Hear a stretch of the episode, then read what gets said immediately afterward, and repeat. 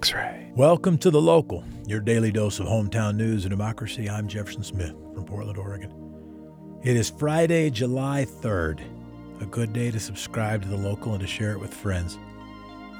Today, back in the day, July 3rd, 1890, our neighbor Idaho was admitted as the 43rd United State.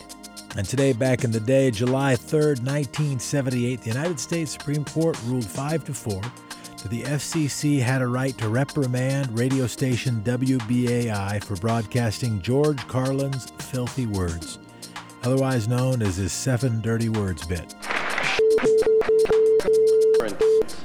That was my original list. I knew it wasn't complete, but it was a starter set, you know? The case was FCC versus the Pacifica Foundation, and the decision still holds sway over the use of indecent and obscene language on television and radio. Justices Marshall, Stewart, Brennan, and White dissented. And the case is one of those that demonstrated the shift from the Warren Court to the Burger Court.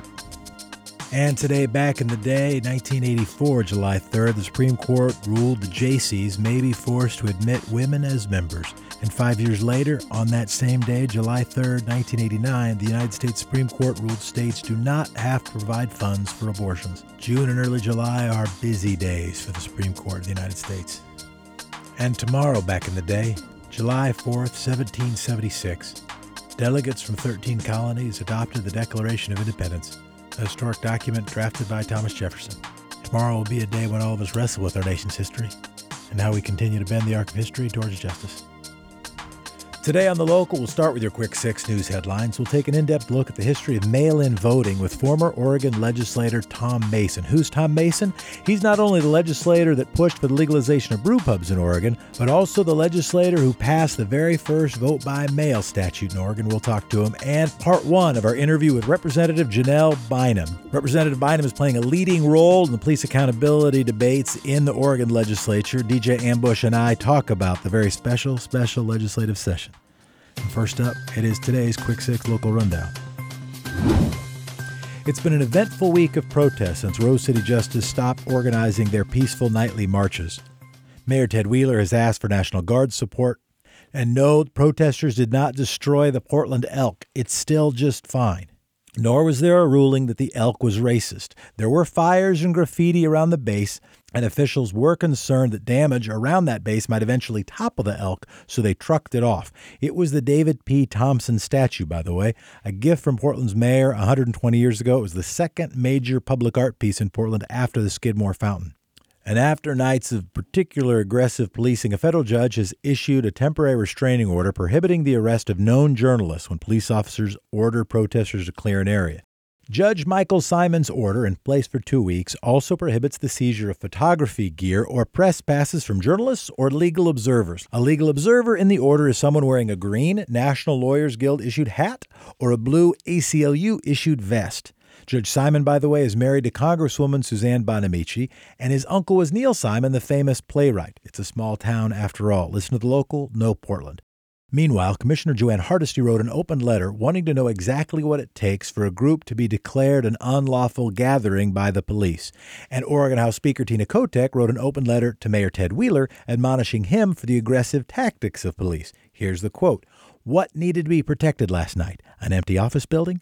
Was this need more important than the health of neighbors? A mask is just a mask. Oregon Governor Kate Brown and the Portland ad agency Wieden Kennedy have joined together to launch an awareness campaign. The message? Wear a mask. The ad campaign, dubbed A Mask is Just a Mask, it's going to appear online, on social media, and on outdoor signs and billboards.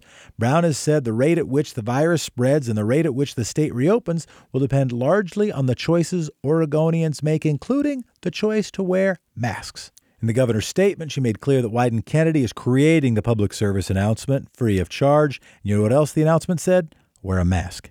375 new coronavirus cases on Thursday, according to the Oregon Health Authority. That brings us up to over 9,200. That's a new high record in the number of daily cases. The previous record? The day before, 281 infections. Umatilla County had 88 cases, Washington County 67 cases, Multnomah County 64 cases, 22 in Clackamas County. And in Washington state, the coronavirus has led to the hospitalization of 4,402 people, according to their health department. So let's look at the current state of Oregon's unemployment benefits. Let's start with payments. Who's actually getting their benefits? The Oregon Employment Department said it has paid out $2.5 billion in claims to an estimated 273,000 newly jobless workers since March.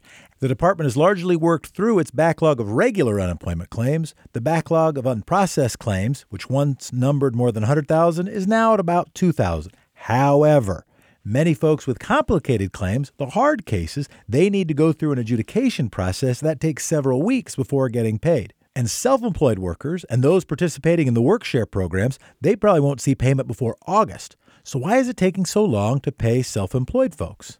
In March, Congress created a new program called Pandemic Unemployment Assistance, or PUA. We've talked about it before a little bit. It's a federally funded program to pay jobless benefits for the self employed and to those who don't qualify for regular benefits. So, yeah, Oregon has worked through regular claims, but now it still has about 65,000 unprocessed PUA claims.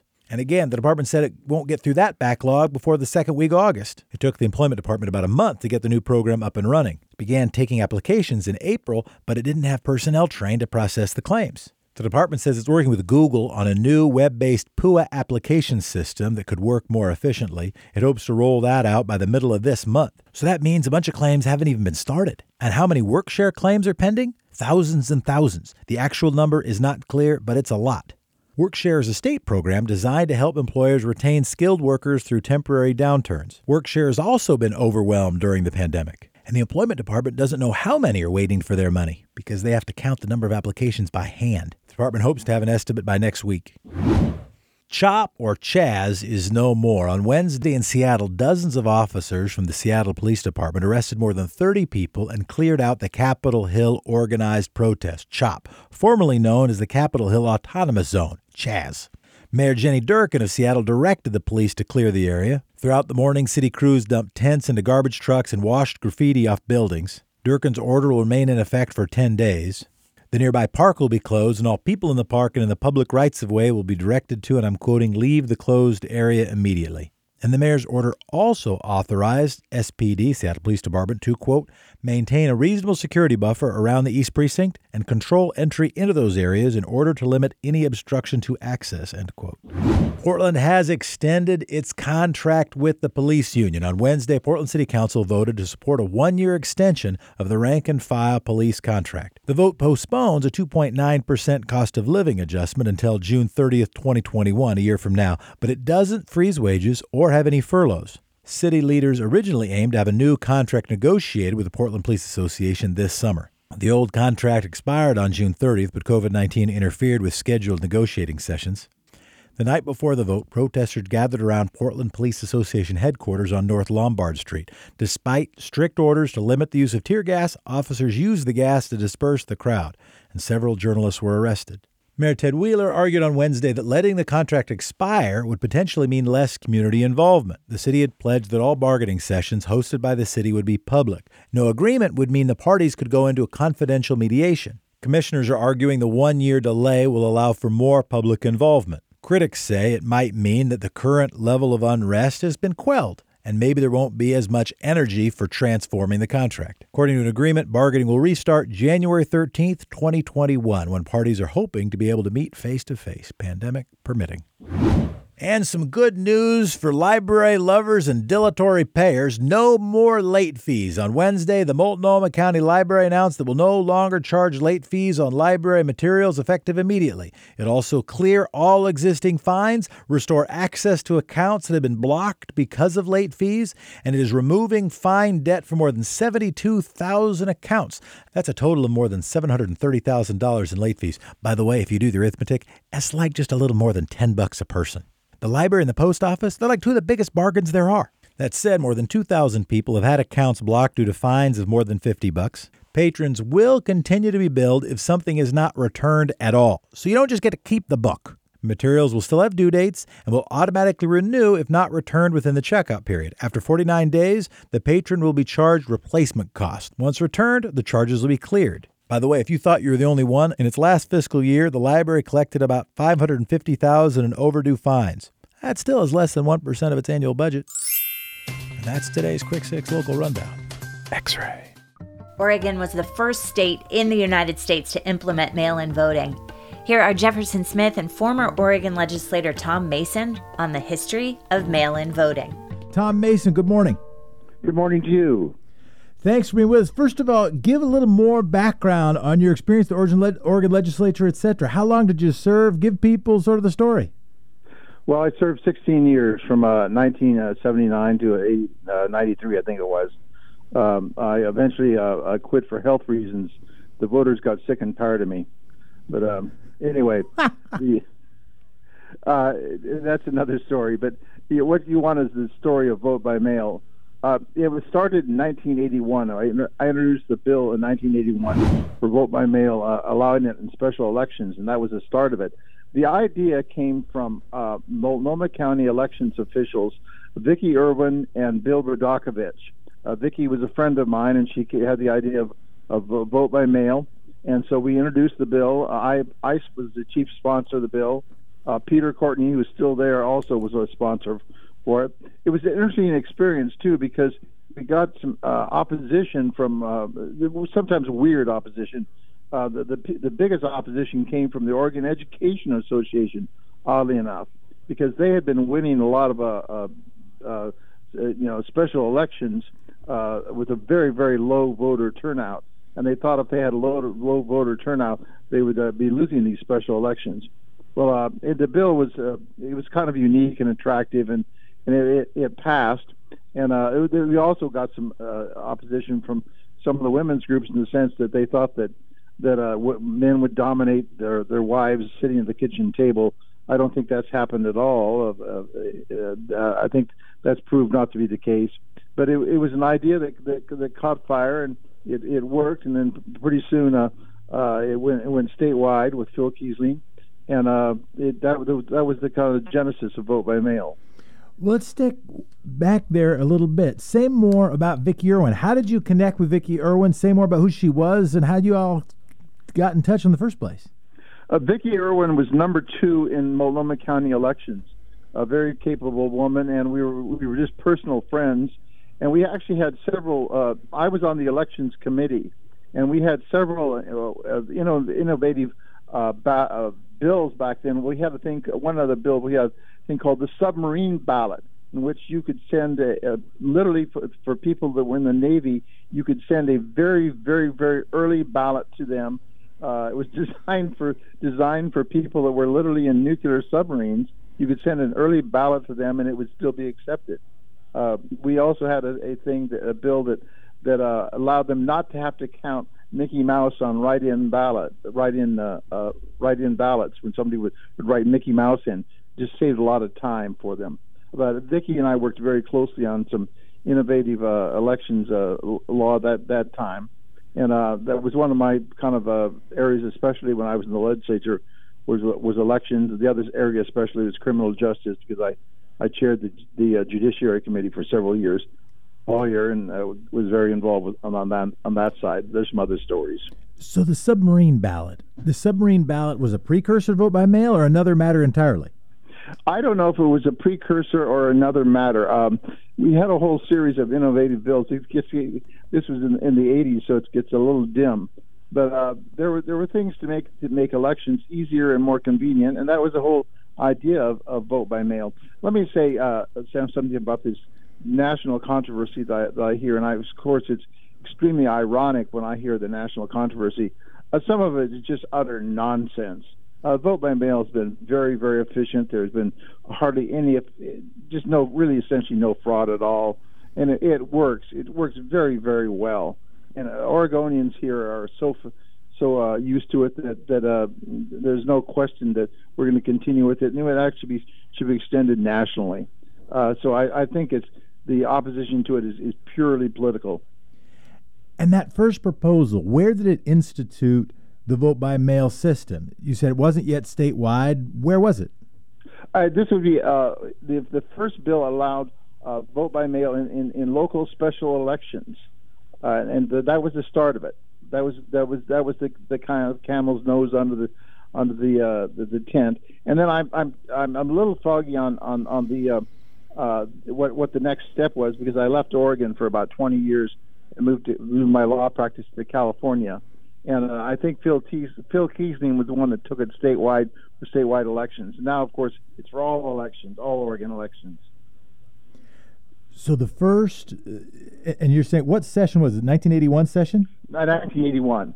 1981 session. It starts as sort of pilot project. It starts as something that's just in special elections, That's and then correct. and then later it gets picked up. I, and I remember, you know, my very first, uh, my very first vote was the last, uh, the last election in Oregon that wasn't all vote by mail. So I still had to go and you know uh, stand in line and, and vote in person for the very first time. I got to cast a uh, cast a ballot, uh, but it was right in the right in the transition in the '90s.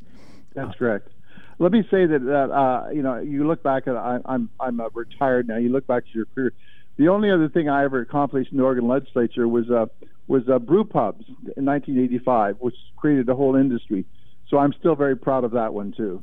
I wanted to ask you about brew pubs. There's actually an old article in the in the Willamette Week about, uh, uh, but not all that old. I think back in 2017.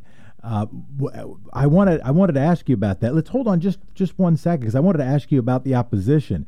You said the Oregon Education Association uh, was resistant to vote by mail initially. Explain that.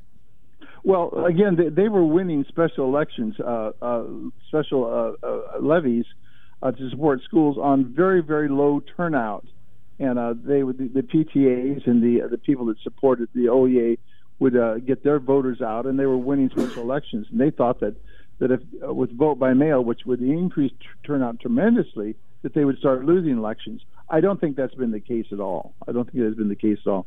And I and I, they they of course do not oppose vote by mail now, as far as I know. I, I don't know why they would, but they would, they would. I would imagine they would support it vigorously now because it increases turnout, and increased turnout you get increased Democratic turnout, and increased Democratic turnout you usually get some bigger support for education. I don't want to get too political, but yeah. How'd you overcome the opposition? What what what did it take to get the bill through the House, through the Senate, and signed by the governor? Well, it, it, the, the the opposition was was was not was not vehement. Uh, it was not it was not on, on although OEA opposed it. It was not a big deal for them. They weren't gonna gonna pull their support for your future election if you if you supported the bill. And we, there was a lot of explanation that that it was just something innovative and it was something that needed to be done. And on, and on top of it, uh, to give credit also to Vicki, Vicki, uh, w- who lobbied for the elections, the Multnomah County elections at that time, was a very was a very very popular lobbyist down there.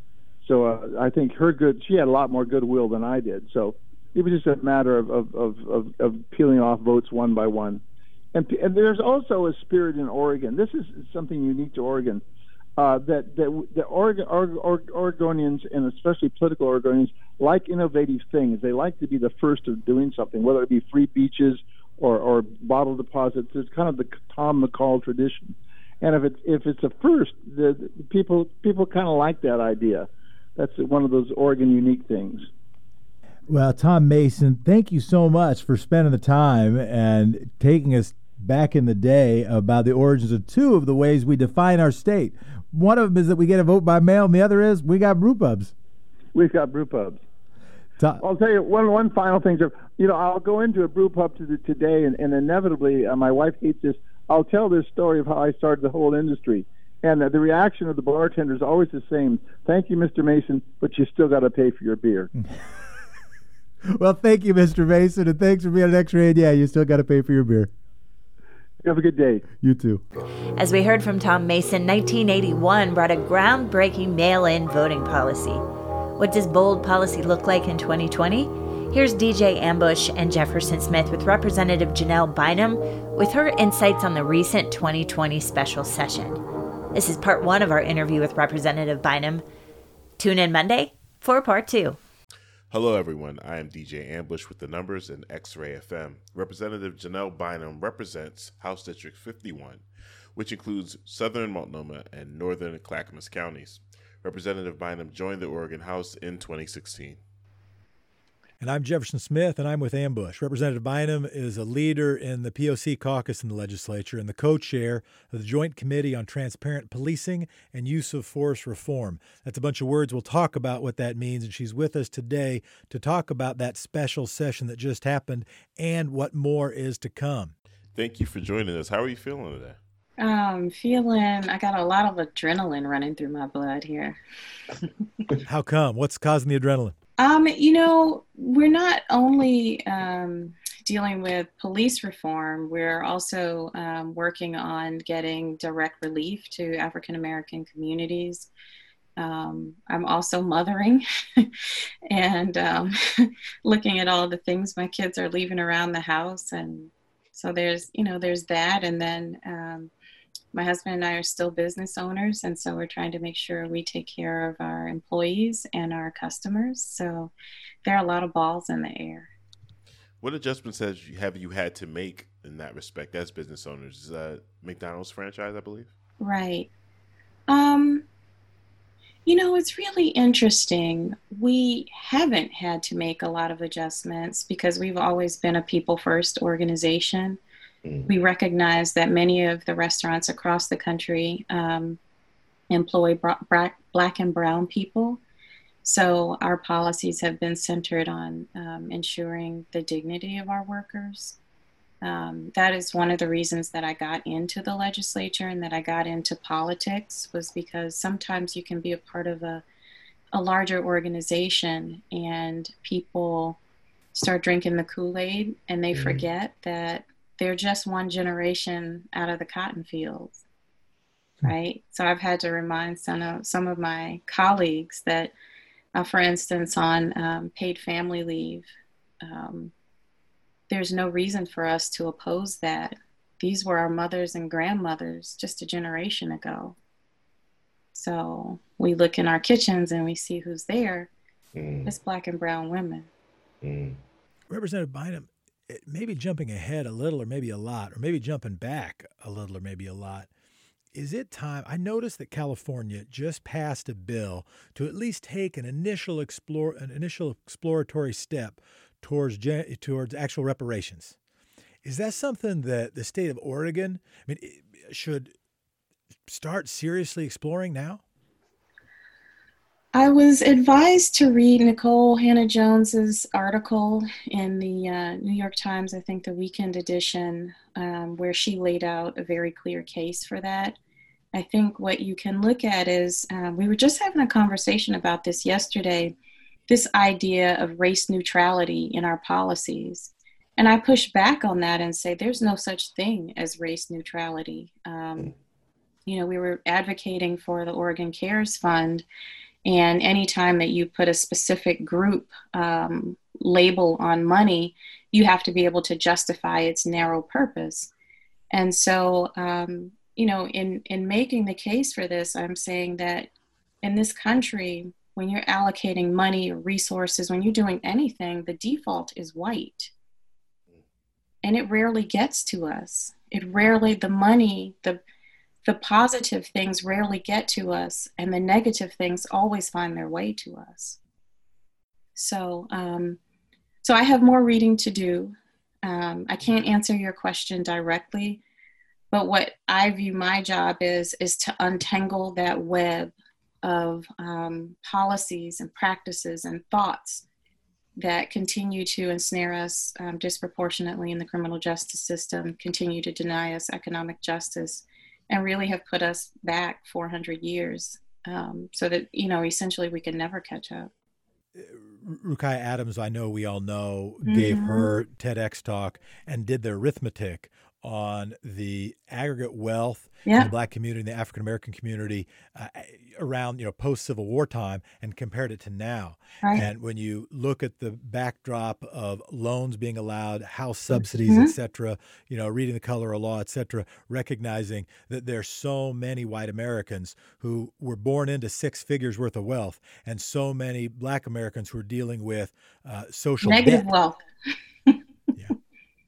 Yeah, it's it is um, it is fascinating. It is absolutely fascinating what um, coming out of college, for instance, with no debt can do for your career. Mm. Um, it's it's very interesting to you know be able to be a working professional and not have to send money home to your family. There's also um, you know sometimes when I'm in the Judiciary Committee, I often talk about the fact that we are transferring wealth out of the Black community into rural counties because we're sending able bodied people to be housed in our prisons who would otherwise be gainfully employed were it not for certain choices and circumstances. Um, and every one of those people is, is the loss of wealth in our community. And so as we talk about, um, you know, adjusting in our, in our upcoming budget, uh, you know, I say I, I, don't really have a lot of sympathy for um, the the larger question of job losses as it relates to prison. I have sympathy for those people whose families depend on that. I certainly have sympathy there. But the amount of wealth that is being transferred out of the Black community and Brown communities in particular um, is is staggering, and um, it's one more it's one more piece of the puzzle when you talk about generational wealth or or the lack of it. How do you feel about the possibilities uh, for change in this moment? Um, as as a person in public service, I'm ever the optimist.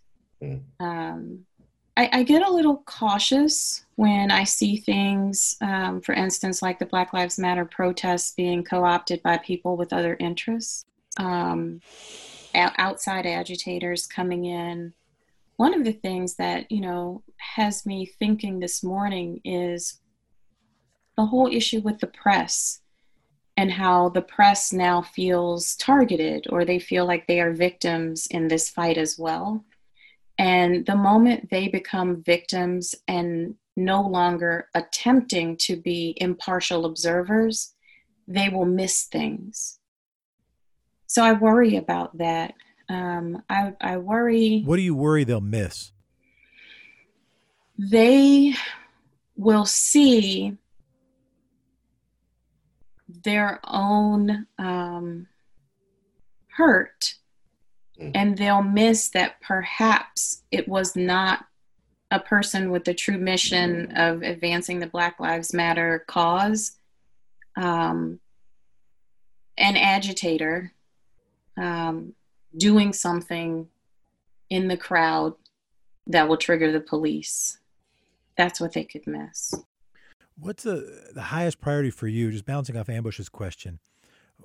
What's the highest or one of the highest priorities or prior number of priorities in your mind to advance the Black Lives Matter cause? I'm all about intergenerational wealth, pure and simple. So it means that our children are educated, meaning that we are no longer um, okay with 70% of our Black kids graduating from Oregon high schools. Um, we're, we're no longer okay with the amount of debt college students are, are incurring. We're no longer okay with the amount of incarceration of our Black men and our boys. Um, what has recently entered um, the forefront of my mind is disproportionate discipline in schools, which is where we see the school to prison pipeline. Um, and really, in this moment, what what growth can we um, experience through the COVID conversation about how we access healthcare? And bring it back to Oregon.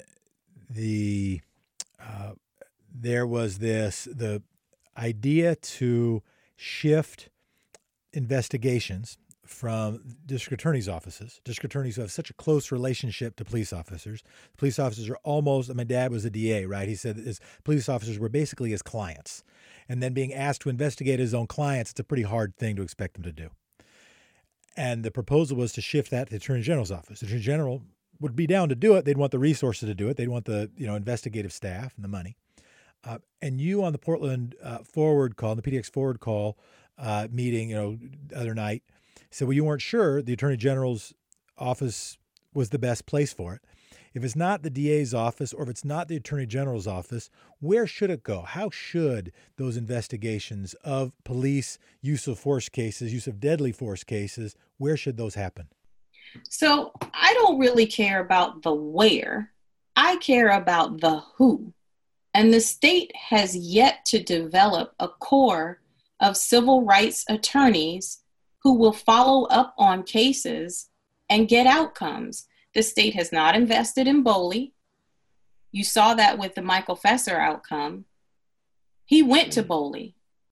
Our civil rights division there was decimated. So if the state hasn't invested in the most basic of places, what gives me confidence that just transferring jurisdiction from one place to another, another state agency, that I'm going to get any different results? Well, so I don't care about the where. It, it sounds insufficient, right? It, it, just just shifting the where doesn't sound like enough. But I also I still wonder if it's necessary. I guess advocates wonder if it's necessary. That eh, ha, are you going to get? Pre, I mean, maybe you know you elect you can elect a Mike Schmidt in Multnomah County, but you're not doing that in 36 out of 36 Oregon counties to to elect that kind of that kind of person to the district attorney's office. What so kind of I'm not going to get that answer in a week. Yeah. Okay. Well, I mean, going forward though, in this, in the next round, like I totally understand why you needed to give it some thought, right? To be able to say, hey, are you actually able to hire these lawyers, or whether whether at the Bureau of Labor and Industries, whether they're in the Attorney General's office, the, the Oregon uh, Department of Justice, wherever they are, are you actually going to get the money and get these lawyers and train them up who will be committed? That's like that is totally fair. And to be clear, like I think there should be huge applause personally and I recognize I'm offering opinion here, but uh, huge applause for all the work. I mean, you all did historic work in a short period of time, and I think all of you acknowledged that there's more work to do, right? And and in, after the session, so we're what I'm sort of wondering is what's that next piece, right? What what do you need advocates when people are showing up to the legislature to testify? What are you wanting to hear, right? Or who are you wanting to hear from? What are the key questions they need to be engaging with?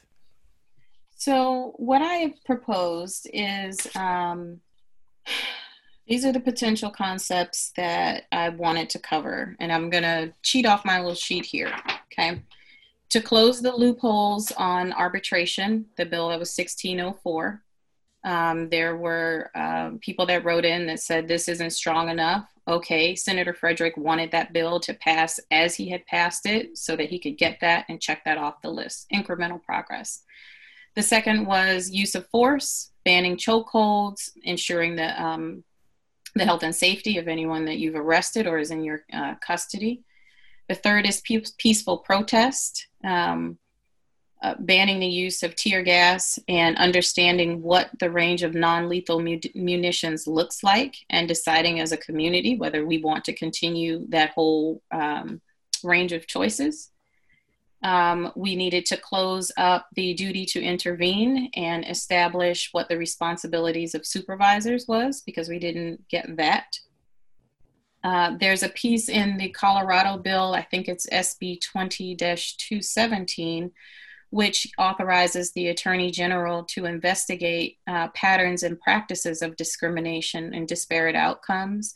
There's a, there's a piece in that bill that I think is just beautiful legislation that helps us look at an agency level. Right now, we have no ability to look at agencies that are um, mistreating people. The next one was um, community policing and independent review boards.